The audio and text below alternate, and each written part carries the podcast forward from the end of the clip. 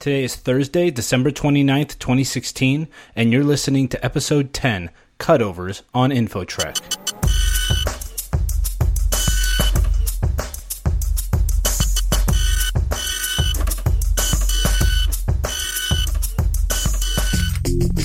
Hey, everybody, welcome back to InfoTrek. I'm here with uh, Derek and Mike, and our uh, topic of the day is cutovers.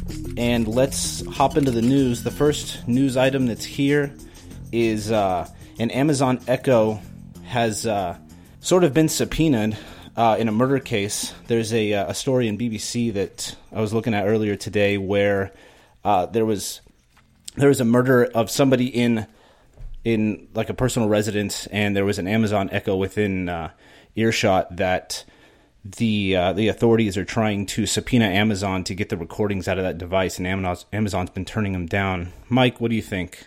So I thought I thought the story was pretty interesting, right? I mean, I think that this is a sort of a, a new thing that people don't really realize that exists on devices like this, and even phones um, like the new Google phone and um, and the the newer iPhones where Siri or you know the Google Assistant is on all the time, listening for you to say Siri do something for me. And the only way that can happen is if it's listening to everything, right? So where are those recordings being sent and wh- what's the retention policy? Can somebody actually get access to them?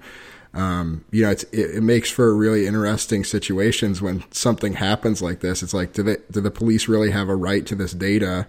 Um, or, you know, who else has access to it that we don't really know about? I, I don't think anybody really understands that everything they say around this device is being recorded.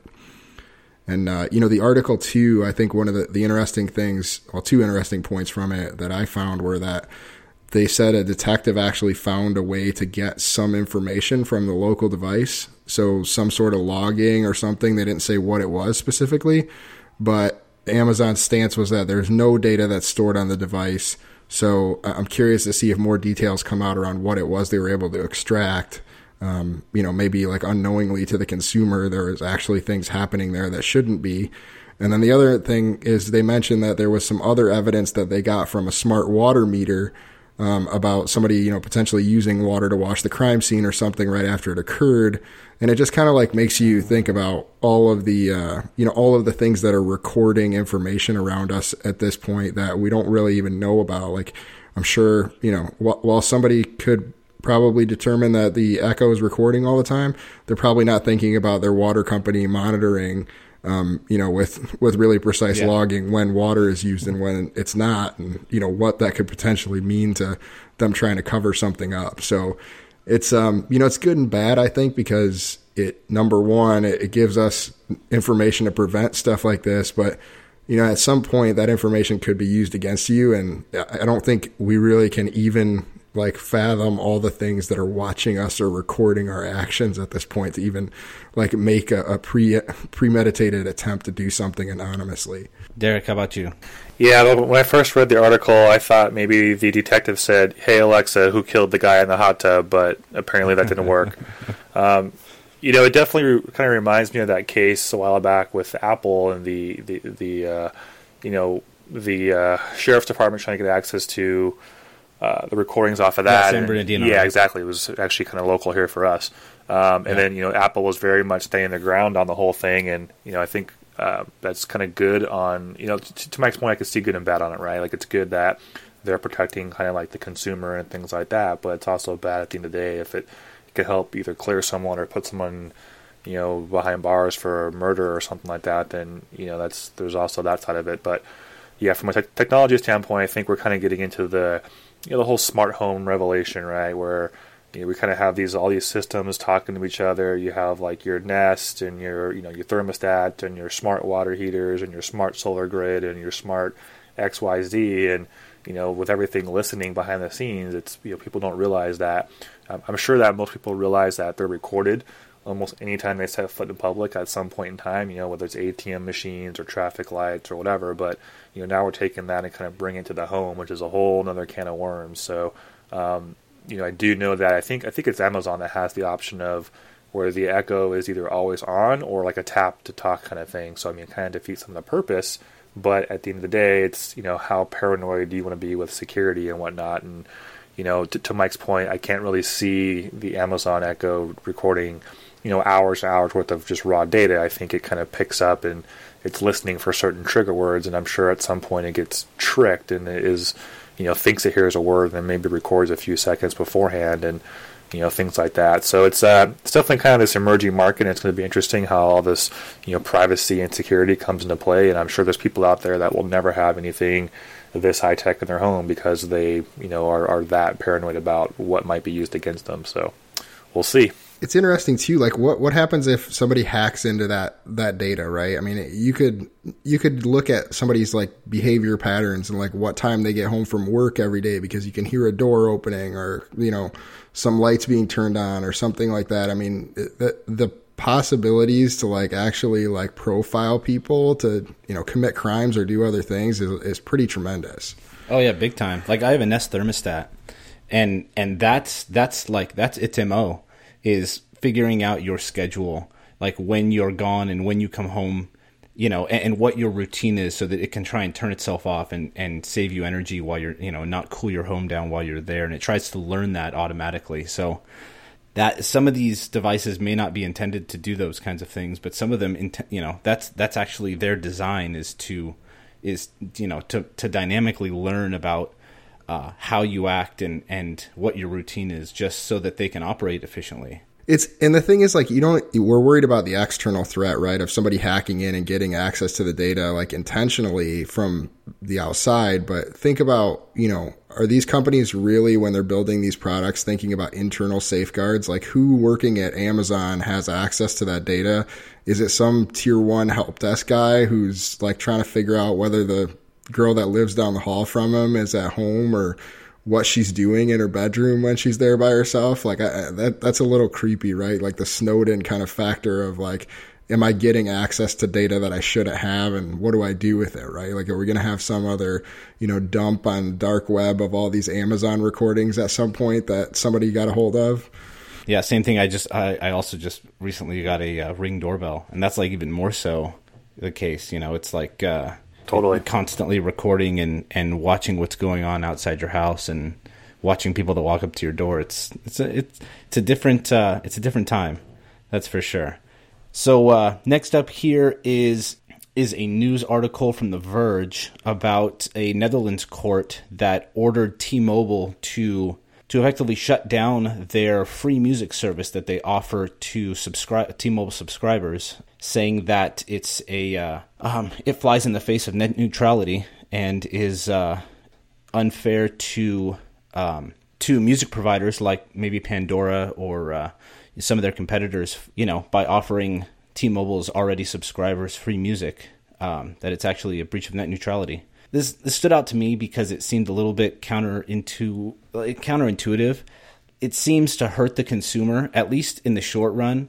I guess short sightedly, it does seem to hurt the consumer to shut down free services offered by a by a service provider. But at the same time, time I kind of get where they're going. I don't know, Derek. What do you think? This is this is something I'm I'm kind of on the fence for. Yeah, you know, like when I first started kind of hearing about, you know, Verizon's and T-Mobile's kind of doing these, hey, you know, you can get unlimited quote unquote data to like I don't know Netflix or I think I think the good one is like AT and T offering like through their their DVR service from like um, you know Directv.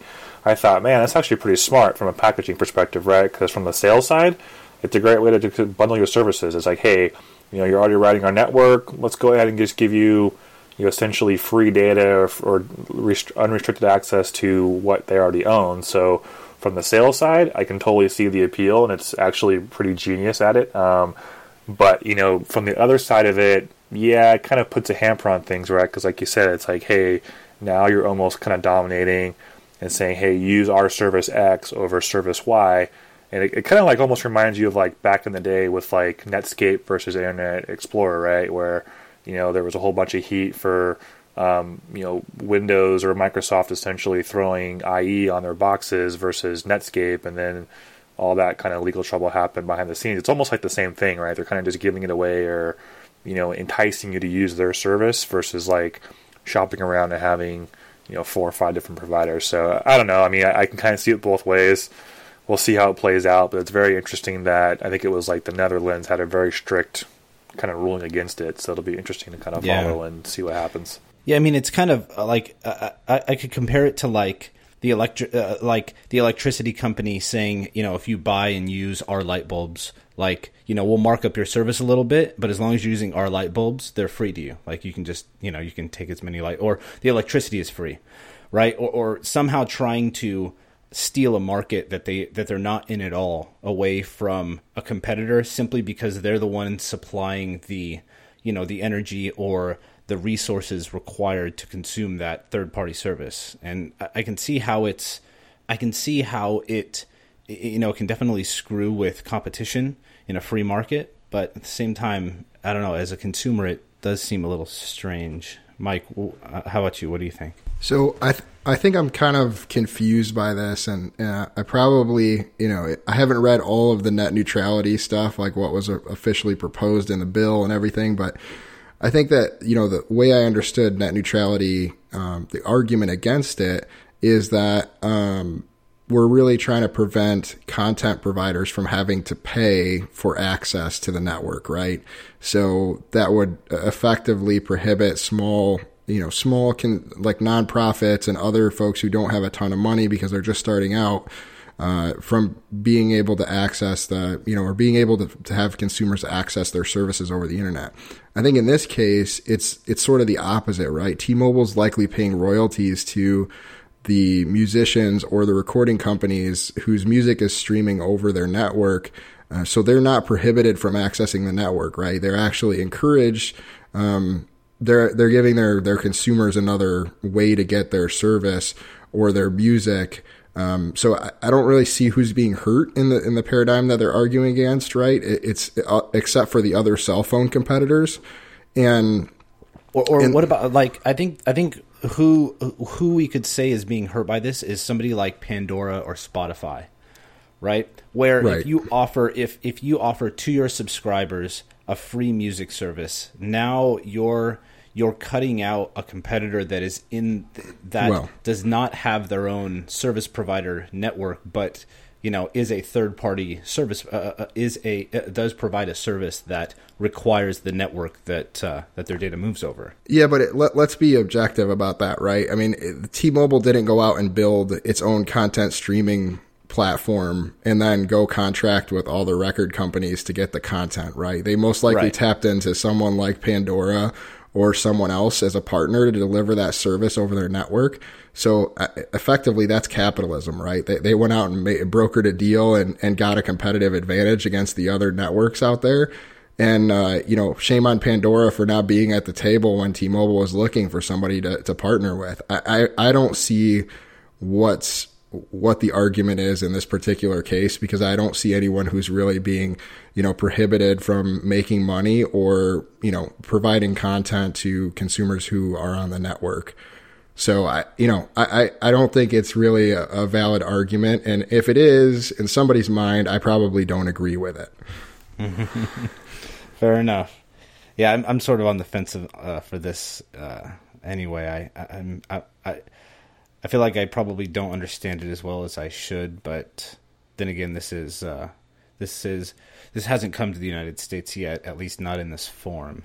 Yeah. And I mean, I'll I, be interested to see when it does. I think it's kind of like making the argument that we have, um, privatized healthcare and then saying like, oh, well, you partnered with this hospital or this health system exclusively as an insurance provider um, to give give the participants in the insurance plan better access to that. I mean, I, I don't see how anybody can say that's like that. That's you know.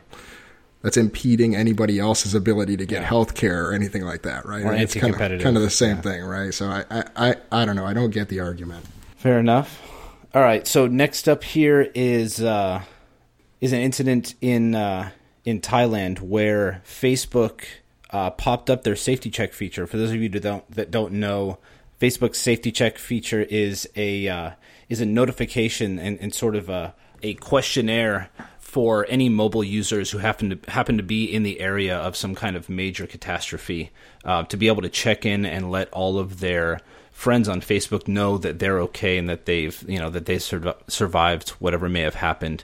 Uh, but apparently, Facebook automates this uh, the initiation of this safety check for uh, for users, and Facebook had a uh, an incident in Thailand where their algorithms caught a uh, to, uh, 2015, so a, a, year old news article that uh, was talking about, I believe it was a bombing in an airport, if I'm not mistaken, but it initiated this Facebook this uh, safety check feature and falsely alerted people to uh, sort of some fake news, um, or at least some old news that people didn't realize was not old.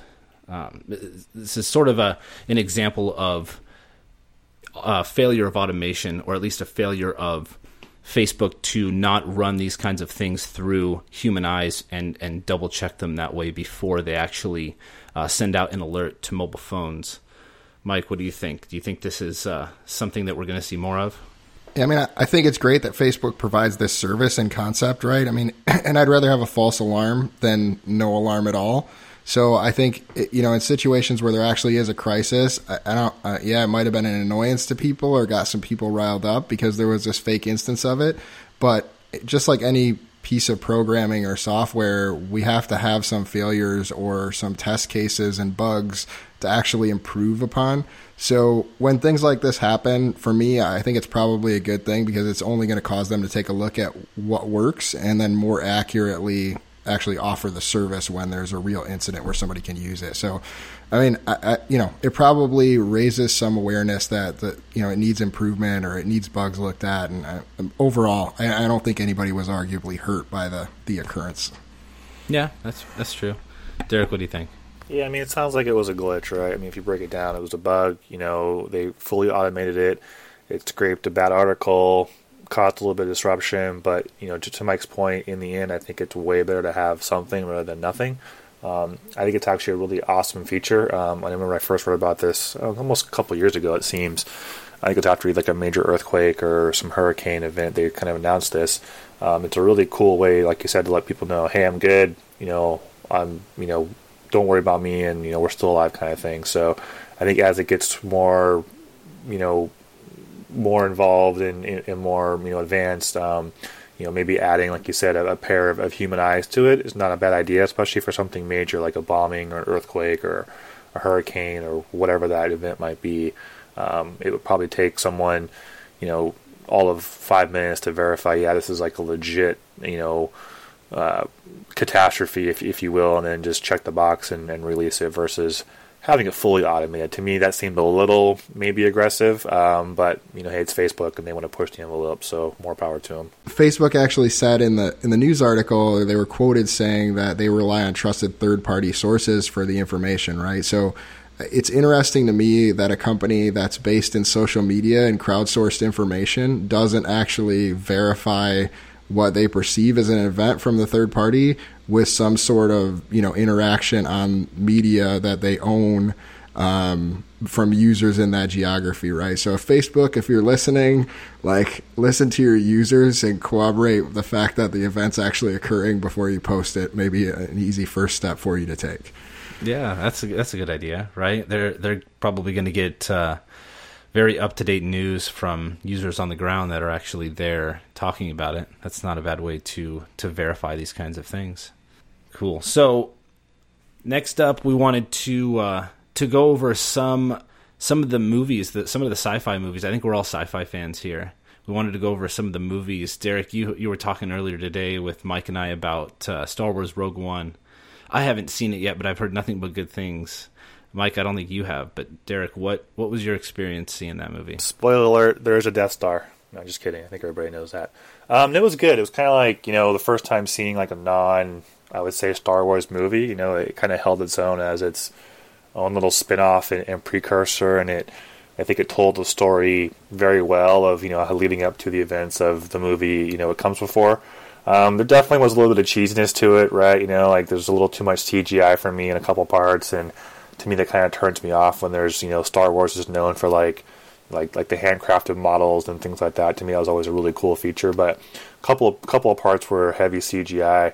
Um, overall, great movie, held its own. Um, yeah, I, I, I I enjoyed it. Yeah, the wife enjoyed it. It was it was great. Yeah, I got I, that's that's next up on my list. I actually just went and saw Passengers like uh, uh, let's see, like two or three days ago. It was like a, two days after it came out, but uh, that was that was an excellent um, sci-fi movie. I was I was kind of on the edge uh, when I saw the trailer with some of the cues that they had in there about you know like are they going to be you know they're going to be aliens or they're going to be like how are they going to you know how's this thing going to end up? But it was actually it, it, it was um, it was it was definitely worth seeing. Um, it has like a good love story for anybody that likes that kind of thing, but there's also some good solid sci-fi in there too. That was uh, that was very uh, very intriguing. Mike, have you seen any?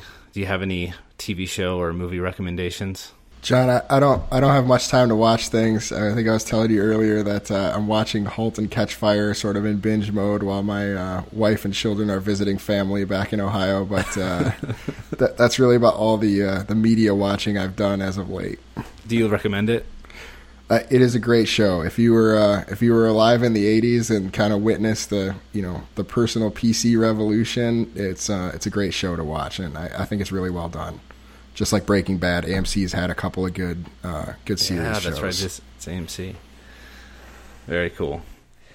All right, guys. So our topic today that we're covering is cutovers. As uh, all, all, three of us work for uh, for resellers who do uh, you know project based professional services, so I think the three of us have had a good share of cutovers in our careers. Um, I don't think everybody, you know, has a lot of experience with these types of things where they're doing large changes all at one time. But um, Derek, w- what is a cutover for anybody who who's listening that's not terribly familiar?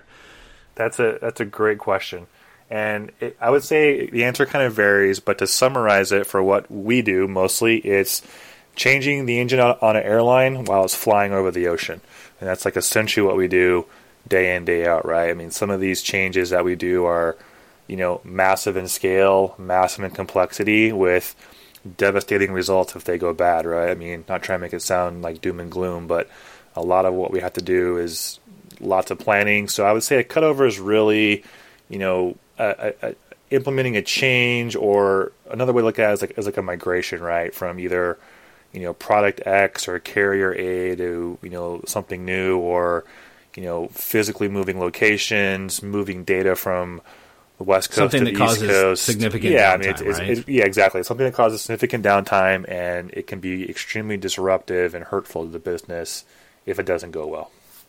Yeah, Mike, how about you? I know you're more in the UC world than uh, than Derek and I. Yeah, I mean, I don't think that um, it's any different for us, right? Working in sort of more the application space and um, dealing with people's calls or, or video uh, interactions versus you know network pa- that's networks at a lower level that move packets around. It, it's you know again we're changing out one piece of technology usually for another piece of technology, and, and there's some risk or impact to the business if that doesn't go as planned or you know go go well from the standpoint of uh, you know making that move happen without downtime. Yeah, yeah. For me, a cutover is typically uh, I, I would define it as as some kind of significant change to the IT infrastructure that would cause some kind of downtime that's impactful to the to the business and therefore has to be scheduled at some kind of special time where it's acceptable to them. And so, Derek, when do cutovers typically happen? Like, are they are they usually um, a certain time of the week? And you know, uh, uh what sort of involved in scheduling things like these uh, for most businesses that you've worked for? Yeah, the answer is always it depends, but generally speaking, you know, these are after hours, usually on a weekend type cutover, right? Because sometimes these changes can take, you know, a day to two days to perform, whereas some changes are maybe it's five minutes, right? And you know, it's it's a cutover. You, you might be migrating, you know, some firewall rule or something like that, so they're you know generally considered lower risk. So it depends on the type of, of business and vertical they're in, but you know, if you look at some of the main ones like healthcare, the gaming industry, manufacturing, you know, places like that, they don't really stop running, right? They're constantly gener- generating money or trying to save people's lives. So the downtime can even happen only once or twice a year. When you have stuff like that, it, it's extremely important that you plan these things out and you have all your ducks in a row. Whereas some customers, if you're making a quote unquote cutover at a like a remote office location that only affects maybe accounting after hours, then hey, you start at 5 p.m. Um, and you're good to go. Another good one is I used to do a lot of work with like school districts, And for them, it was okay. Kids are out at two thirty. Staff's gone by three, three fifteen. You can rock and roll, and you have until you know 7:30 the next morning to be up and running. So it just kind of depends, but generally speaking, they're after hours weekend type work. Yeah, I've I've, experienced the same thing. Um, the, the, really the only exception that was very strange to me when I had to do this was a casino uh, that I did a cutover for, where their busiest time of the of the day is is like late at night. So for them, they're like, oh yeah, our cutovers are like 9 a.m. to like you know, or 10 a.m. to like 1 p.m. or, or, like in the middle of our workday, which is very strange and, and awkward. Which is awesome was, for us. which was which was awesome for for me, but um, it was unexpected. But I realized, you know, that's their, uh, you know. 10 a.m. to 1 p.m. was sort of their their dead time. It's when nobody's really sitting at the slot machine, so it's the best time to get in there and do that. But in the middle of the night, when we are typically doing cutovers, is when everybody's out there gambling. Yeah, and I I had the same experience too with uh, with the gaming industry when I was in the Detroit market um, and they legalized gambling in Michigan a number of years ago we started doing a lot of work for casinos and hotels that were popping up all over the place. And it was the same thing, right? During the day cutovers, which was fantastic, but you had to stay up all night to make sure everything was working well because you didn't know until the, the sort of load came on um, in the middle of the night. But, you know, I think one thing for me as I've done a lot of these, especially like in the user space and, and especially in, you know, call centers and things that are external facing from the standpoint of the business, um, a weekend cutover is, I think, everybody's like go to for like, hey, we're putting in a new technology, let's cut it over on Friday. But that isn't always the best choice, right? So I think on this particular point, it's like it, it, it's use the data that you have because you want to find a time to do it where you've number one got enough time to roll back if you need to. Um, but more importantly, there's the least impact to the business, right? So uh, a Monday morning for a call center is typically the biggest, you know, heaviest time because people want to call you over the weekend as they've gone through their mail or they've seen something on TV that may drive demand into the call center. And then you get like slammed first thing Monday morning. So doing a cutover on Friday and then potentially impacting your highest volume day on Monday as your first day of production service after you're closed for the weekend may look great from the standpoint of like giving me the most time to actually do the cutover, do testing and rollback, but you won't know when there's problems and you're going to affect more people than if you would have done it like say on a Wednesday at midnight and and probably had a tighter rollback plan, you know, going into a slower day on Thursday morning. So I, I, you know, I'm always I'm always trying to make sure that we consider the the information we have when we're making a decision about when to do it, rather than just saying like, okay, Friday's the right time to do it because it doesn't always make sense for a business. Yeah, good point. So, uh, so Mike, how do you typically prepare for a cutover? Like, what kind of preparations? I know for you, uh, for you know, it's it's going to be different for different technologies, but you know, so what sort of methodologies do you go through that uh, that you would uh, that you advise somebody else in the IT industry to follow as well? Yeah, so again, uh, you know, kind of based on what Derek said too, it's going to depend, right? And it depends on the customer. It depends on what their tolerance for changes on the fly are. If they have a change control process, the most important thing to know is like, what's your lead time to actually get your change in, get it reviewed, and get your cutover window approved. So that's that's step one, and that usually dictate dictates what you're going to have to plan out to in a lot of cases because they're going to want to know what technology or what devices are involved in the change. Um, you know what what you're actually going to do from the standpoint of configuration. Uh, if there's a rollback plan, um, all of those things are important regardless of whether the change control process dictates it or not. And I think one of the things that um, you know, people overlook in their planning is, is sort of sharing that information. As an engineer, we tend to get like a list of things together in our head that we want to do. Um, and we may write them down for the change control, but we don't often share them with the business. And I think that's one of the pitfalls of, you know, more junior engineers doing a cutover for maybe the first time is like, I didn't get agreement that these are all the things that I need to test from the business shareholders who are responsible for the operation of the business that it's impacting if things don't go well.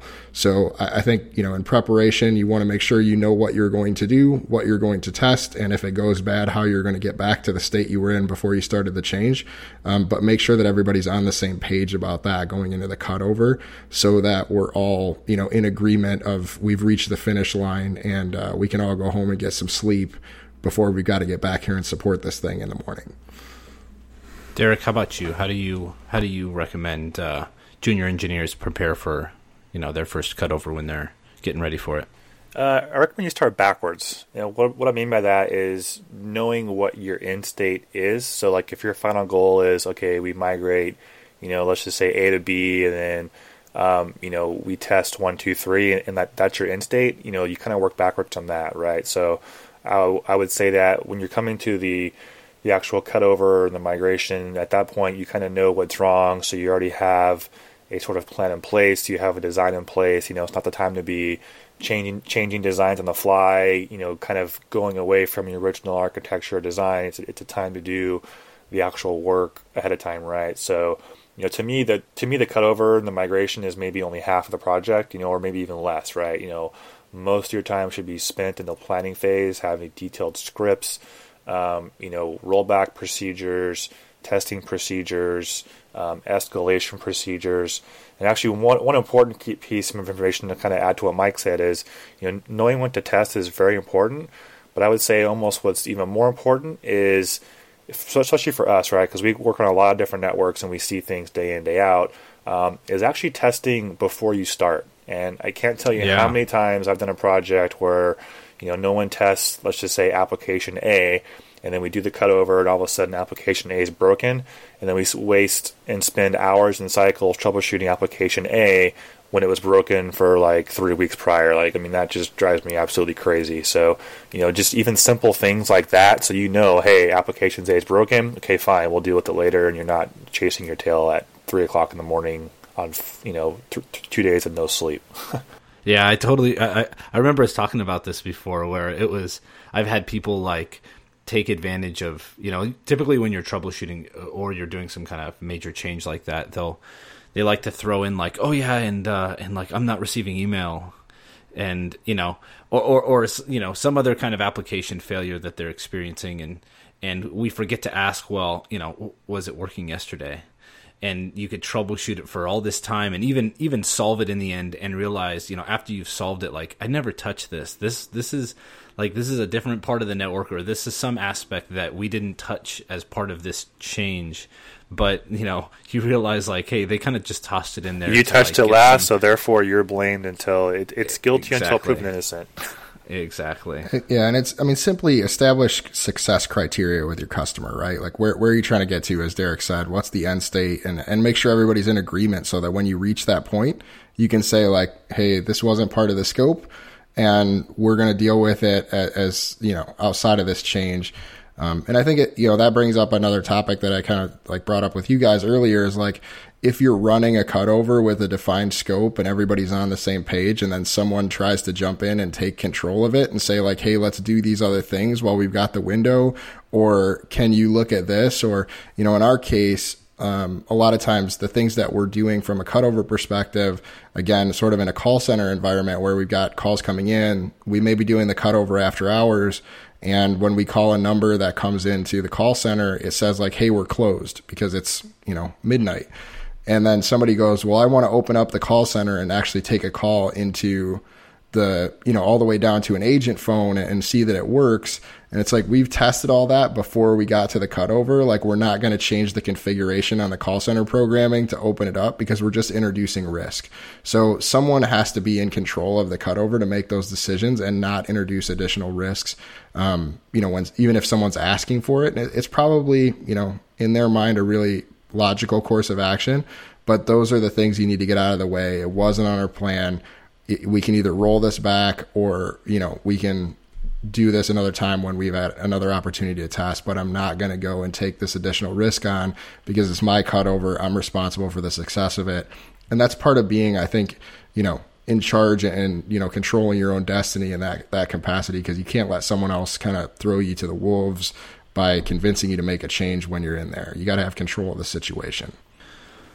Yeah, definitely agree. One one of the big things that I usually like to rely on as far as as as far as preparation goes for some kind of cutover is a detailed step by step change plan. Um, and I usually try and write them from the perspective of, um, you know, everything that I write in there, I try and write it to the detail of could I hand this to somebody else that you know assumingly knows what they're doing but doesn't necessarily know anything know a lot about the environment or what we're actually doing here can i hand it to somebody else and them be able to read through it read through the step by step actions and be like okay i get what we're doing. Like i get what this step does. I know what to test. And would they be able to be successful with it?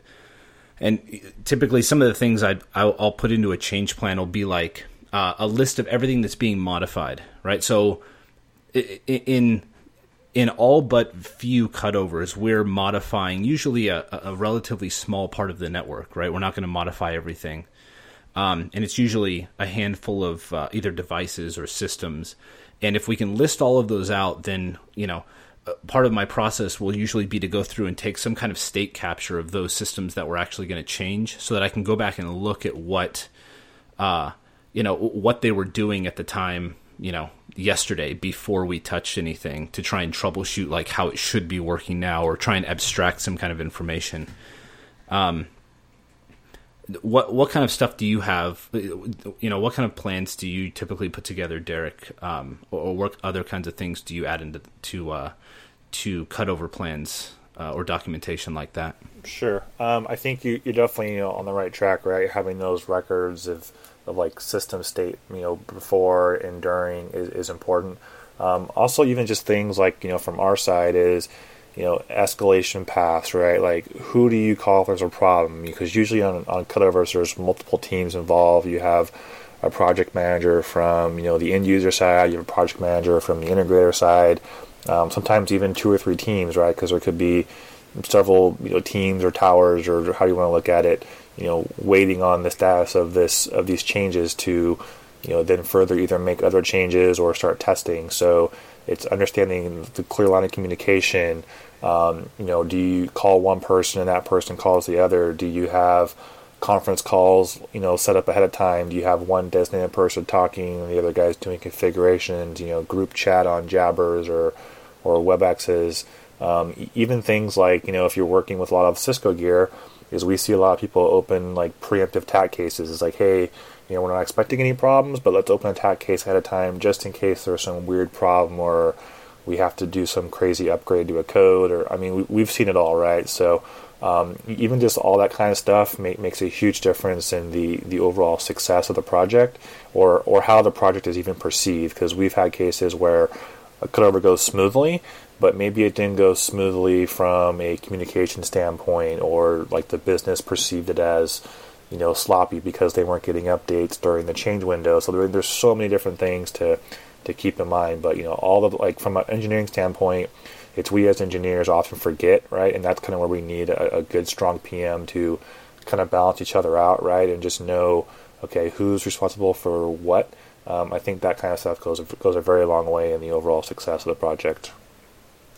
Yeah, I actually somebody told me about the preemptive TAC cases, and and they didn't really explain it to me when they told me about it, and I kind of thought, without it explained to me, I kind of thought that like ah, that didn't make sense because, um, it actually like if anybody's opened and dealt with a Cisco TAC case, it actually would take longer to like call in and get an engineer changed around uh, on like an existing TAC case. But they told me the way to do it is call in um, so take your highest risk. So if you're making like a bunch of firewall changes, then have somebody that knows, you know, uh, uh, open a, a preemptive TAC case for that firewall and have them call you like halfway through your cutover.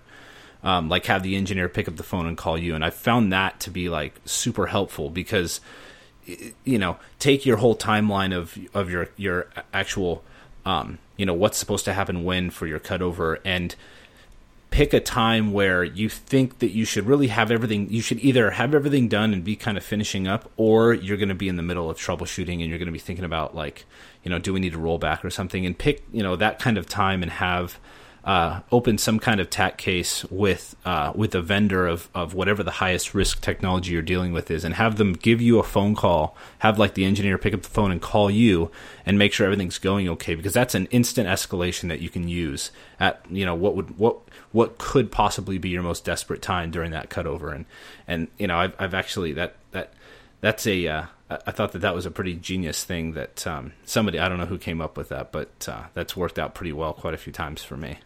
Yeah, and I think the other thing too with the the preemptive cut, like preemptive support cases, is that like it forces you to write a description of what you're doing um, and put it in the case before the engineer actually gets engaged. So even if you don't have somebody that's like scheduled or assigned, you may be in the throes of, you know, a six hour troubleshooting exercise. And when you actually ask someone for assistance, you may not be in the best state to really explain what's happened up until that point or what the intent was of the cutover. So it kind of forces you to write, you know, arguably what should be in your change control and give that to the engineer up front. And if it's a long running, you know, support case, it may change hands from a support engineering perspective during the course of the call.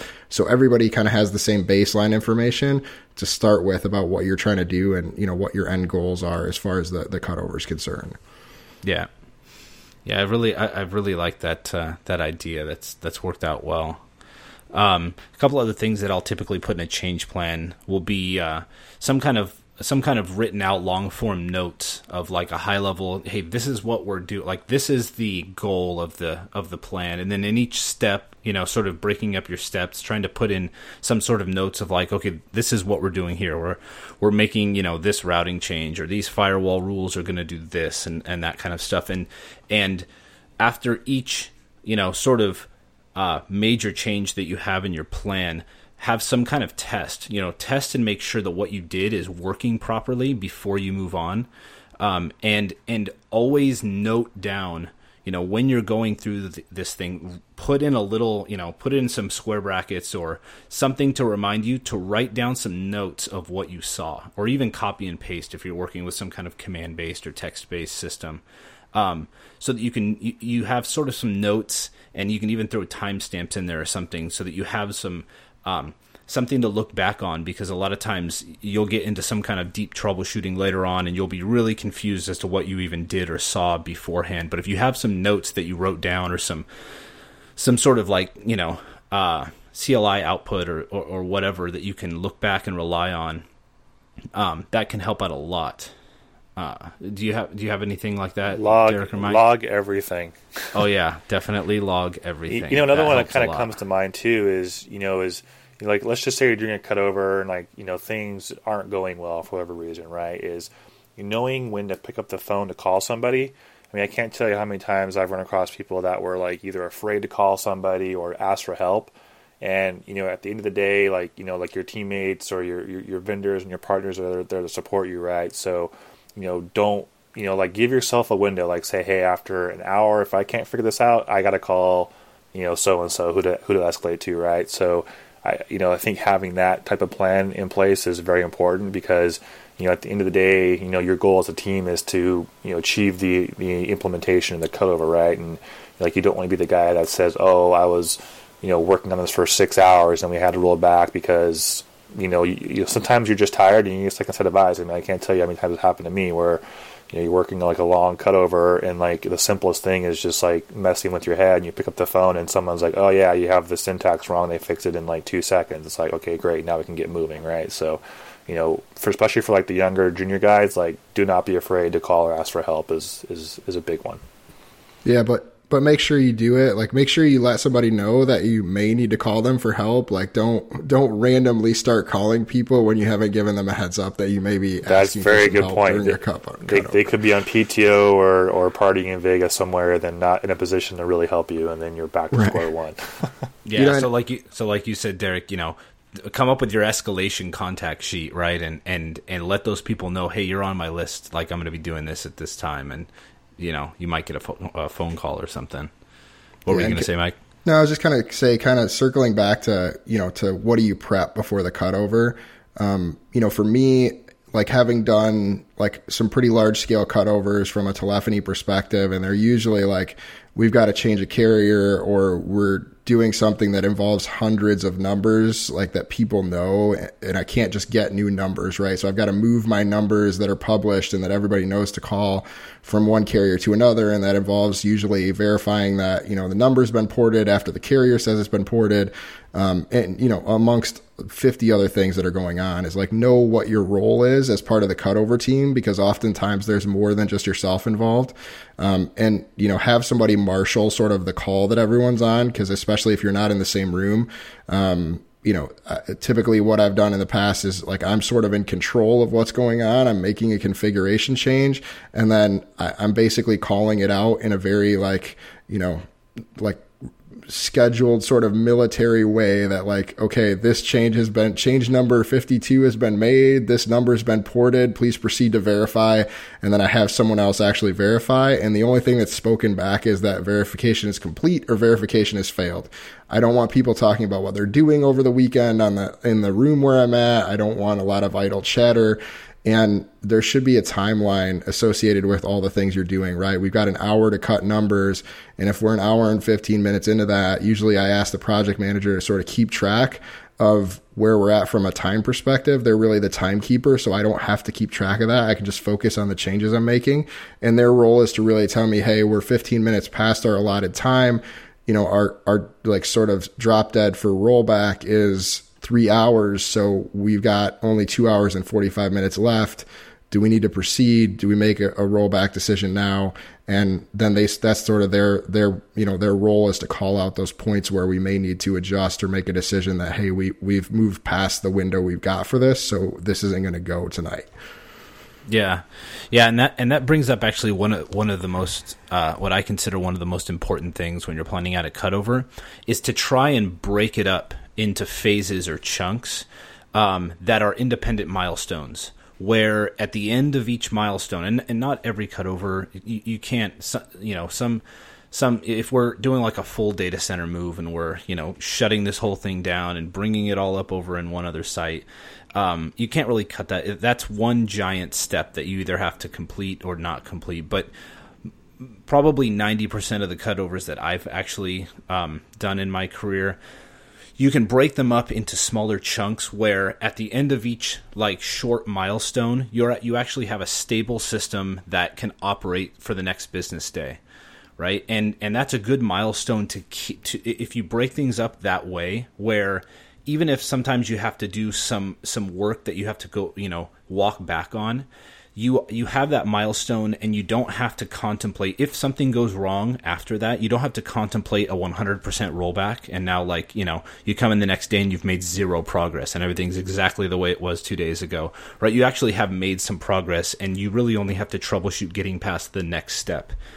Um, and that's something that that um, like you were saying Mike it, you'll be in the middle of some um, some window and you'll be running out of time and you have to contemplate well okay do we like roll everything back and then we have to you know we all know we have to be back here tomorrow or next week or whatever it may be and we have to try and do everything all over again well you know if you can break that up into phases that at the end of each phase you have some kind of t- you know testing some kind of at least minimal testing and verification that okay everything's stable uh, do we have time to keep on moving? Are we are we on schedule or are we out of time? And if we you know if we're on time, go ahead and keep moving or you can you have the option right then and there to say all right we're going to stop for the night. We'll do you know phases 5 through 10 uh, next week but hey we made good pro you know this might take longer than we anticipated but we've made you know half of our progress tonight. We're going to make the other half next week.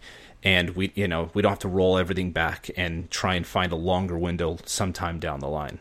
So that's been something that's uh, that's that I've tried to work into as many cutovers as I possibly can is that sort of milestone approach. And it's uh, it's important too if you got people calling in to get status at intervals, right? Like you may have some business line of business managers or somebody else coming on to say, "Hey, can I do end user testing?" Jumping on a conference call like at you know ten after the hour or whatever, and it's important to say, be able to say to them like, "Hey, we've reached." Step 52 or milestone 52 in this process, like you can begin testing on that, or this is where we're at without having to sort of explain, well, we did this and then we did this and we had exactly. some trouble with this. And then you're really wasting time that you really is probably pretty t- critical to your cutover at that point. Yeah. Yeah. What do you think, Derek? Yeah, those are all definitely key things. And it comes down to kind of like I said, you know, having a strong PM. So like, you know, keeper of the clock, you know, generally speaking, you know, I mean, obviously you're going to have technology issues, but time is usually your number one enemy in a cutover, right? Because, I mean, it, it's amazing. You think, oh, I have eight hours, it's going to take me two, and it ends up taking you 10. And you're like, well, okay, I guess at the end of it, you know, you have a lessons learned. That's another kind of another key point is like every time you do a cutover, whether it went good or bad, you want to circle back with that core team and say, okay, what do we do good? What do we do bad? How can we improve? And I think, you know, just like everything else with experience, you get better and better. And after you do several dozen kind of cutovers and stuff, you learn a lot about this, you know, like what works and what doesn't work. And, you know, there's definitely some, some fine tuned points on what works, works for different people, but, you know, generally these, these kind of core concepts will work well.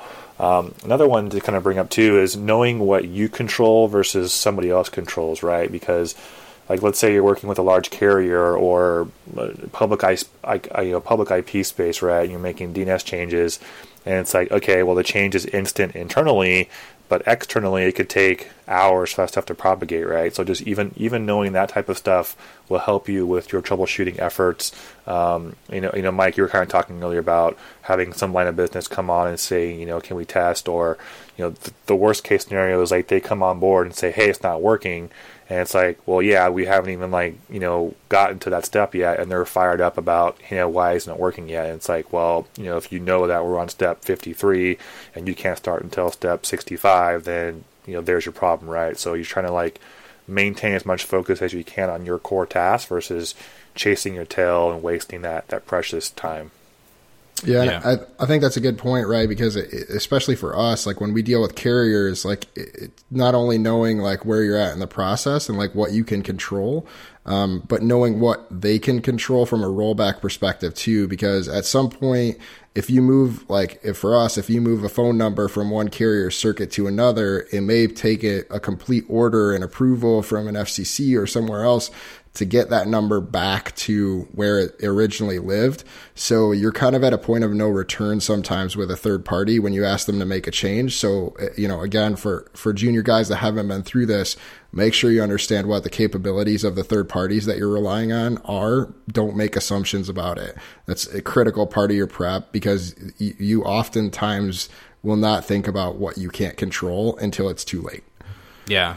Yeah, and that kind of brings up like contingency and rollback plans too, right? So that that's like that's something that I always like to try and have documented, and, and it doesn't always have to be like a a very detailed step by step rollback plan because a lot of times as you go through these uh, go through steps in, in some kind of change plan. You have to go, th- you know, if you have to take a step that you didn't anticipate and it wasn't written in there, but, you know, it's just, oh, I missed this line of code, like I need it in there. Well, add it in so that now it, you know, your actual change plan is accurate to what you actually did so that now you, you can kind of just reverse that for your rollback plan.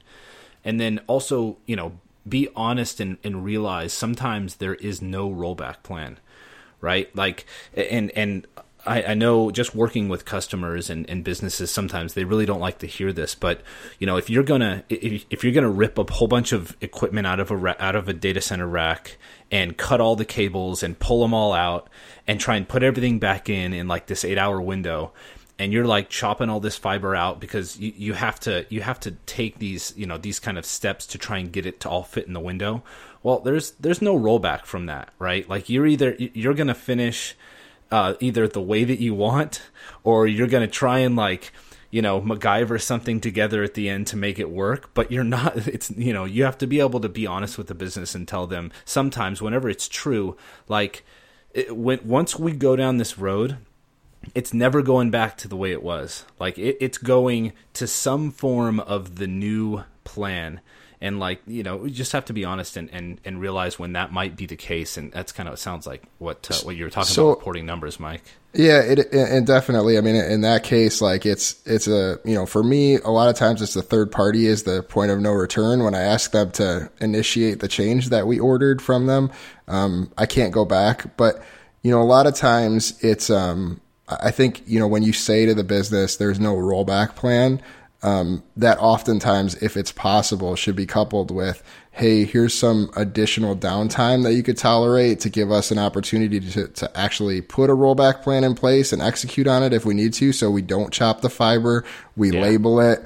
You know, this is some additional work or some additional cost that can be associated with it if you have the tolerance to do that, right? So you really weighing the risk of not being able to roll back versus additional downtime that you could recover from if you needed to um, if there's something that went wrong. And obviously, you can only do so much, but I think oftentimes when you when I do see people go, "Hey, there's no there's no rollback," there might have been a rollback. It just might have cost more. It might have meant yeah. additional equipment. It might have meant additional services from a carrier.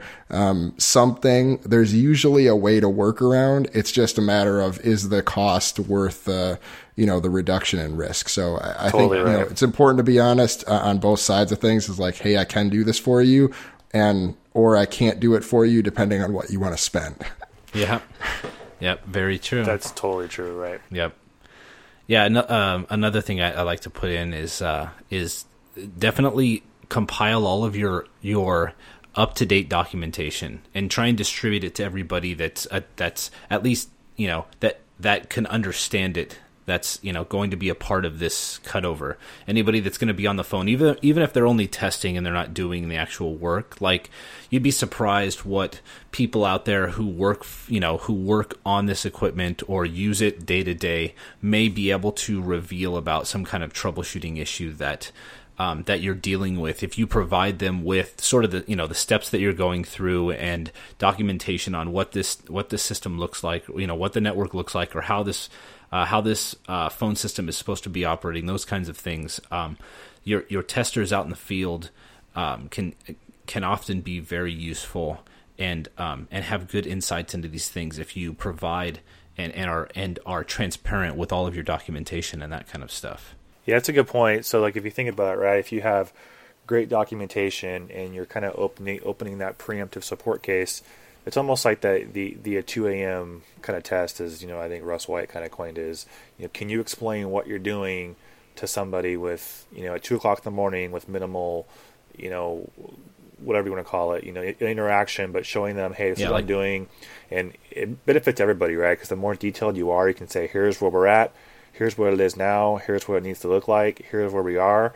And then, you know, usually experienced engineers can kind of look at it pretty quickly and be like, okay, yeah, this makes perfect sense. You know, let's dive into it versus having to explain your network 50 different times to 50 different people. You're going to miss key steps and get frustrated and burned out, and everything kind of just falls apart after that. Yeah, that's why I think that preemptive support case, that's the biggest value is having to explain that ahead of you being tired because you have a baseline for what you should be saying to people when you're asking for help. Yeah, very true. You know, another another one I like to try and put together as part of preparation is any kind of like backdoor access. And this is typically with like network type changes where you can lock yourself out of a system. You know, you're making changes to equipment that you're relying on to get to that, you know, to other equipment that you're working on or those kinds of things. And and having some kind of backdoor into those systems if if you have the ability to get in that way, um, where you, you have maybe some kind of out of band network or something like that can be extremely useful. But a lot of times the document the, the information that you need to access that is sometimes you know it might like oh you know yeah i have all my like my whole like list of backdoor access uh, ip addresses is on the file server that are like oh now i can't access because i just like shut down re- rebooted my switch and and you know cleared the memory on it or something like that. Um, so so compile that and have it available and, and offline on your system so that you actually you know you can actually access those things. I remember um, I did some work for a company uh, a few years ago where all of our major data center changes, where we would uh, we were we would remotely go in and make like routing changes and stuff internal to the data center. We would actually uh, we would actually remote into like a a, a, uh, a um, SSH based modem in a different data center and then dial into like a serial controller uh, in the data center that we're working in, and then make all of our you know sort of command based changes through a serial controller. So there was so we were literally accessing that whole system over like a POTS line and not like over the network itself. There was really like no way that we could lock ourselves out, and that was that like came in super handy a lot of times when something would go wrong and we'd lose SSH access or whatever into this system. And now we have this like, you know, this live serial connection we can just fall back to and like, oh, you know, um, we already have it up and running. I already know that it works, and you know that's how I can get in and fix this issue that I just uh, you know accidentally shut down a port that I was using to get to that switch or whatever it might be. but um, that's that's definitely something that's been that's been useful um, and and I'll usually compile that kind of information if we have it uh, before we start the change. Yeah, and it's I think it's you know that that kind of goes to the point of like know what your cutover can affect. Don't rely on things that are going to be affected by your cutover to actually yeah. execute the cutover because I can't tell you how many times I've been on a call with somebody like they set up a conference bridge to sort of work on a cutover that involved a phone system and the main p there's 10 people in a room using a phone that relies on the phone system that they're about to take offline and then they take it offline and the call drops and then everyone panics right? Like they don't know. Everybody's cell phone starts ringing and like everyone's in panic mode and like you really just took time away from your cutover. So if you need to like at step 5 go we're switching to cell phones everybody down back into the bridge right? Yeah that's funny. you know, John, kind of your point, like you know, from like an engineering side, there's nothing scarier when you're you know you're hammering away, you're making config changes, you're you're SSH into a box, and you're making like let's just say BGP changes, right? And then you hit enter after you make a change, and your terminal freezes, and you're just like, oh god, you know, did I lose connection? Did I lose connectivity? Is it yeah. re- reconverging? And then either you get the session timed out panic mode, or okay, it, it came back. But yeah, always check your out of band access, always check your modem, and even more importantly, always know how far away the closest person is to that box. I mean, uh, you know, every yeah. once in a while, you never know. You have to do kind of throw this hail mary, and it's like, hey, you know, so and so, you gotta drive to the office and power cycle this box because it's hung or crashed or whatever, right? Failed during an upgrade. Right. I mean, every once in a while, that stuff still happens, right? So, like remote hands and feet on the street, don't count them out. Absolutely. Any other uh, guys? Any other uh, notes that you have on uh, on? You know, another thing that I, I actually wrote up um, is um, in in whatever kind of documentation that you put together and publish, especially to the business, if you're putting in some kind of like uh, change request into into a change management system, is publish the anticipated impact, but also the possible impact, right? So so tell them, you know, okay, we expect like for two hours uh, you know, this certain email is going to be offline because we're modifying whatever that affects the email systems. But but also let them know, well, you know, but at the same time, we're also sort of making routing changes to our global routing table, and it's possible that like the whole data center might go offline. Like, you know, it, it's always good to you know throw in there like what if if something goes uh, something goes awry that maybe even you're not expecting, what what could the blast radius of this affect uh, what could you actually affect with these changes right? And and this is sometimes a scary thing to throw out there but if it happens um, which it's it's like if if you're a junior engineer and you're making cutovers on somewhat of a regular basis it's going to happen to you. You know you're going to take down you know a, a, system that you did not plan to that everybody that everybody absolutely needs at that moment and if you had you know if you had mentioned like this is not anticipated but is possible just based on the scope of changes we're making then at least you've notified you know the business that this could happen even though you don't expect it to. And it's not completely out of the blue. Somebody was notified about it right? It was documented somewhere and you weren't completely silent about it. And that's that's something i've always um, i've tried to put in is is is list out your anticipated impact for the changes that you're making, but also in a worst case scenario, the possible impact that it could have. So really, what you're looking for is the prescription drug commercial warning that says like common common side effects include two mail exactly. two hour email outages, but in some rare cases, total data center failure has been reported. exactly. It's always a safe bet to say CYA is what it's about. Yeah, I mean, yeah, to some extent, but yeah, it's um, it, it, it definitely helps uh, save your bacon if it does when it does happen because it will. But it's also you know it also lets them know that you're keeping in mind the kind of impact that your changes that you're trying to be mindful, and it makes you look a lot better in the end when the anticipated impact happened, the possible impact didn't. It gives uh, everybody in that business more confidence in your ability because now you know you've you've sort of warned them about something that you said you didn't expect to happen, and now it didn't happen, and and that's uh, you know that that I think that builds a lot of confidence in in business executives that might review these kinds of changes. So, Derek and Mike, anything else that you guys care to add in? So the only other thing I wanted to add um, was just make sure you know again this is probably more for the junior guys than anybody else but make sure you know if anybody else is changing anything during the same window you are right? So not only know what you're affecting but know what somebody else can potentially be affecting because if somebody's making a network change and all of your applications that you're working on um, ride on that network you don't want to suddenly go oh crap what did i do when you really didn't do anything, somebody took the network offline that your server was connected to, or you know something of that nature. So, so just be cognizant of, of things happening around you too. I, I think that's a common pitfall of, of more junior engineers without a lot of experience doing cutovers is that they don't ask the question: Is there anything else going on during the window that we plan to do this change? Derek, what were you going to say? No, I was just say, just you know, to kind of wrap up, you know, stick to what you know, stick to your plans. Um, you know, because usually when you write those plans, you have a very kind of clear thought. You can take some time, put them together.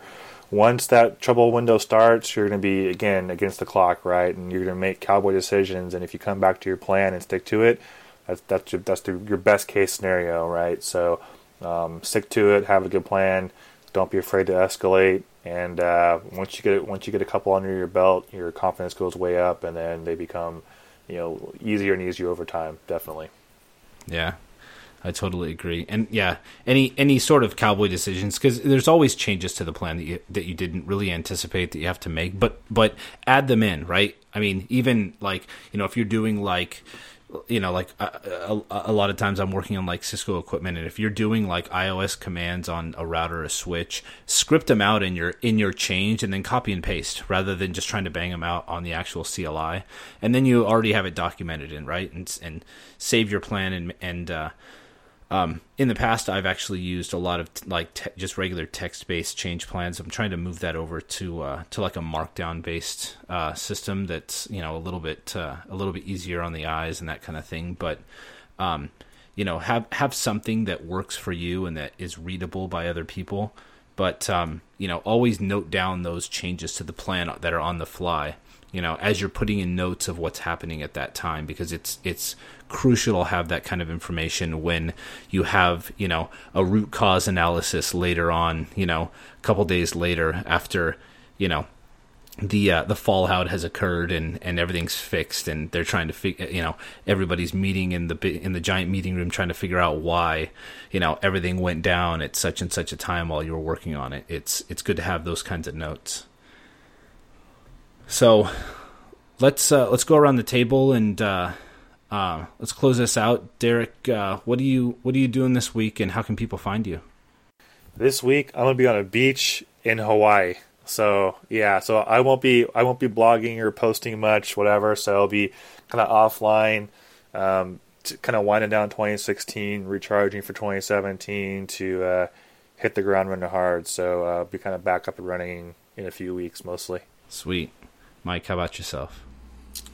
So, just trying to close the year out strong this week, I think, and uh, you know, take care of some business while we still can in, in 2016, and uh, hopefully, I find some time to to tweet or write a blog post uh, along the way. You know, as, as, it's typically a little slower from a business standpoint in this last week of the year. Uh, but if you're looking, you can find me on Twitter at my last name, A O S S E Y, or at aossey.net, uh, same spelling cool. And uh, I will. Uh, I'm I'm sort of doing the same thing as you, Mike. It's kind of a slow week. I'm trying to make sure that all of the ducks are in a row for the year end. There's a there's a whole lot of stuff happening on the back end of the business and the year end, and that's stuff I have to pay attention to now. But uh, uh, I'll likely be uh, doing some tweeting, and I'm probably going to be putting a uh, blog post together about cutovers and and uh, you know going over and writing out some of these steps and, and providing some sort of template documents and things like that probably pretty soon, uh, possibly this year. But uh, yeah, that's that's what I'll be doing. So uh, guys, thank you for your time and. Uh, this should be episode 10 coming out on the 29th. And Derek, have a good time in Hawaii. Right on. Thanks. Good to see you guys. It's been a while. Enjoy the beach. Thanks for listening, everybody. Yeah. Bye, guys. There's somebody posted on Twitter some video of, of Kelly Slater surfing like a coffee table on a wave, like riding a coffee table down a wave. That guy's And amazing, man. anytime, Anytime people complain that their failure is due to their tools, just send them this video of Kelly Slater surfing on a table. That's crazy. He's not a human being. He's a cyborg. That's true. The guy's a man. He's, he's he can do anything.